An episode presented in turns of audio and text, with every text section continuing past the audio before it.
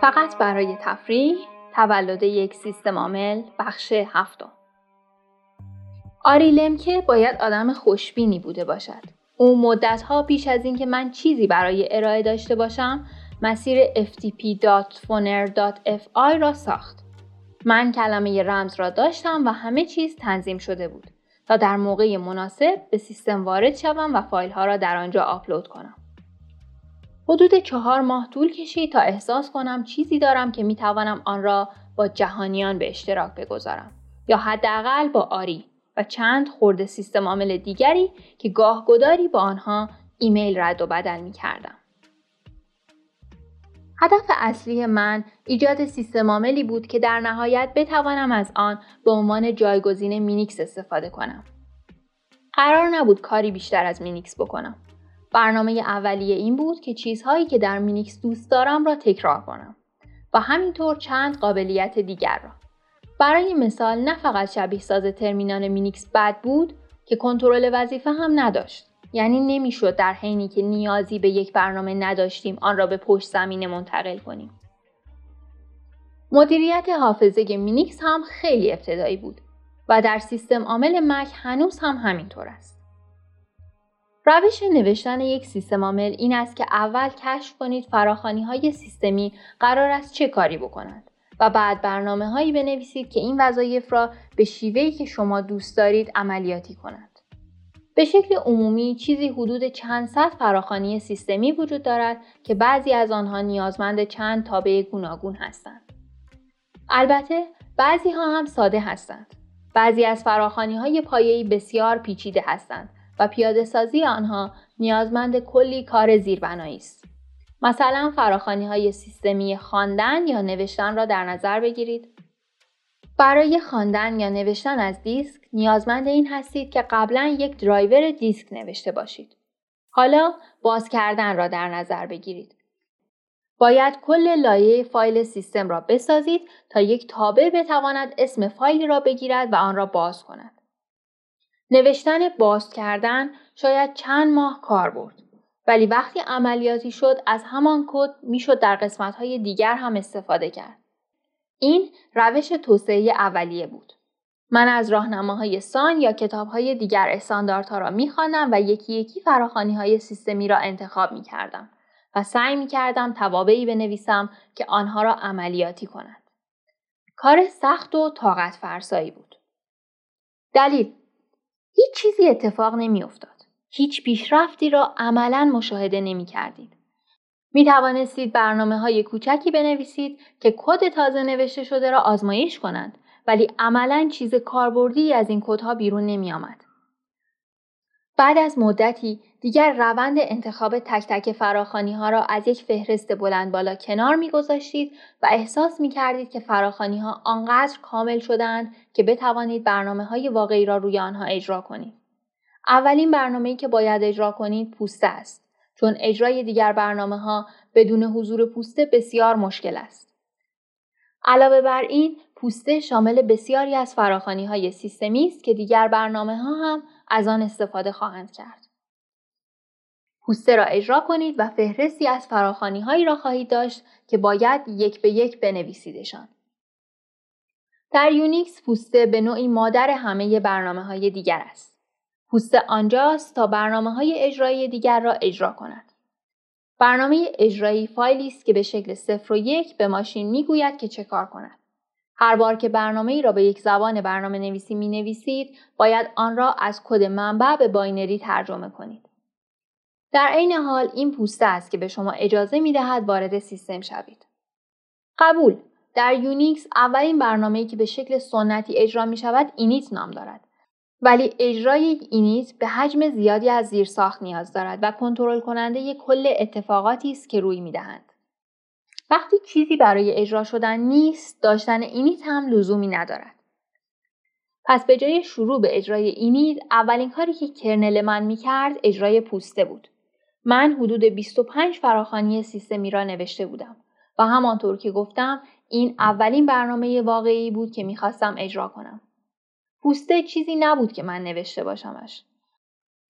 من یکی از پوسته های اصلی یونیکس که یکی از مشابه های پوسته به نام پوسته بورن بود را دانلود کرده و روی دیسک ریخته بودم. این پوسته به عنوان یک نرم افزار روی اینترنت در دسترس همه بود و اسمش را از یک شوخی ناجور گرفته بود. کسی که پوسته اصلی را نوشته بود بورن نام داشت و در نتیجه این مشابه بورن اگین یا به اختصار بش نام گرفته بود. وقتی سعی می‌کنید یک برنامه واقعی را از دیسک بارگذاری کنید، بدون شک با یک باگ در درایور دیسک یا برنامه بارگذار مواجه خواهید شد. از آنجایی که برنامه بارگذار نمی‌فهمد مشغول چه کاری است، همیشه فهرستی از کارهای در حال اقدام را چاپ می‌کند. این بسیار مهم است، چون با این روش دقیقاً می‌فهمید که اشکال در کجا بروز کرده است.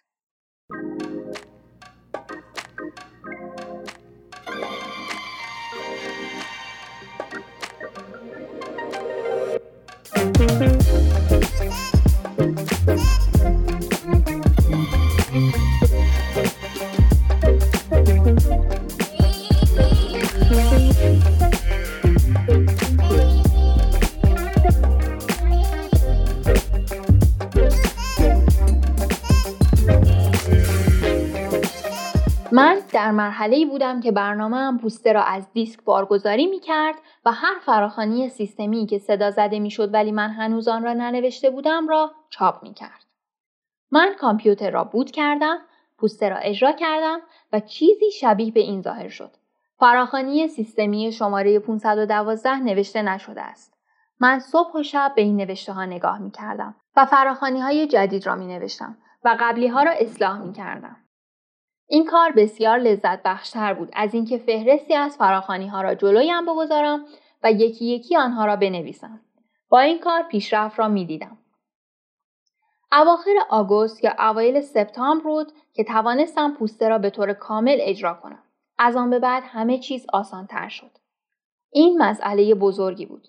وقتی پوسته را راه انداختم توانستم سریعاً چند برنامه را کمپایل کنم. برای مثال پوسته خیلی خیلی پیچیده تر از برنامه‌ای مثل سی پی، کپی یا آی برای گرفتن فهرست فایل ها بود. هر چیزی که لازم داشتم بخشی از پوسته بود که قبلا نوشته شده بود و در نتیجه وقتی پوسته راه افتاد از کمی بالای صفر تا صد در مدت خیلی کمی پیموده شد. گاهی آنقدر همه چیز آماده بود که من احساس کنفیکون می کردم. قبل از این هیچ چیز کار نمی کرد. بله، احساس رضایت فوق‌العاده‌ای داشتم. فکر می‌کنم این مهم بود چون آن تابستان بجز کامپیوتر هیچ کار دیگری نکرده بودم. اغراق نمی‌کنم. از آوریل تا آگوست بهترین ایام سال در فنلاند است. مردم برای قایق سواری به مجمع جزایر می‌روند و در سواحل آفتاب می‌گیرند و در سونه‌های تابستانیشان وقت می‌گذرانند. اما من به سختی می‌توانستم بگویم شب است یا روز و حتی چه موقعی از سال است. آن پرده های سیاه و کلوف جلوی نور آفتاب تقریباً بیست و چهار ساعته را می گرفتند. همینطور جلوی دنیای بیرون. بعضی روزها یا شبها از تخت بیرون می آمدم و مستقیماً به سراغ کامپیوترم که کمتر از نیم متر با تخت فاصله داشت می رفتم. در نهایت پدرم شروع کرد تا در این باره که چرا من یک شغل تابستانی نمی گیرم به مادرم غر بزند. مسئله برای مادرم مهم نبود. من او را اذیت نمی کردم. سارا از اینکه وقتی من آنلاین می شدم خطوط تلفن مدت ها مشغول بود کمی ناراضی بود. احتمالاً خودش این جمله را با مراعات کمتری می نوشت.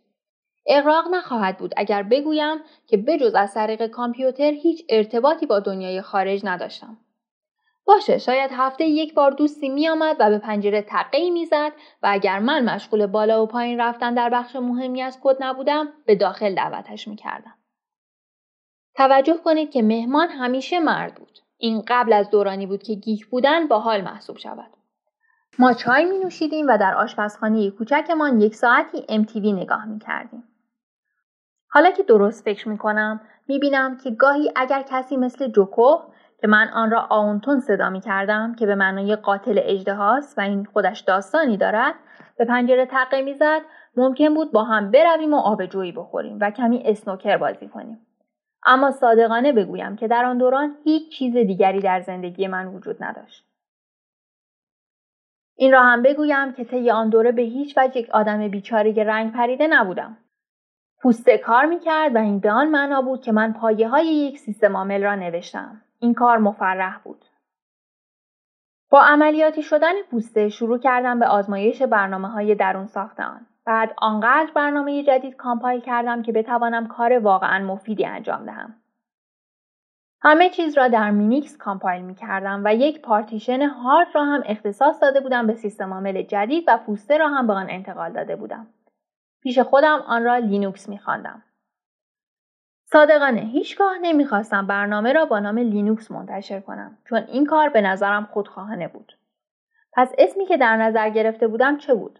فریکس؟ گرفتید؟ فریکس. فریکس در انگلیسی به معنی چیزهای عجیب و غریب و آدمهای ناهمگونه. با پسوند مشهور ایکس.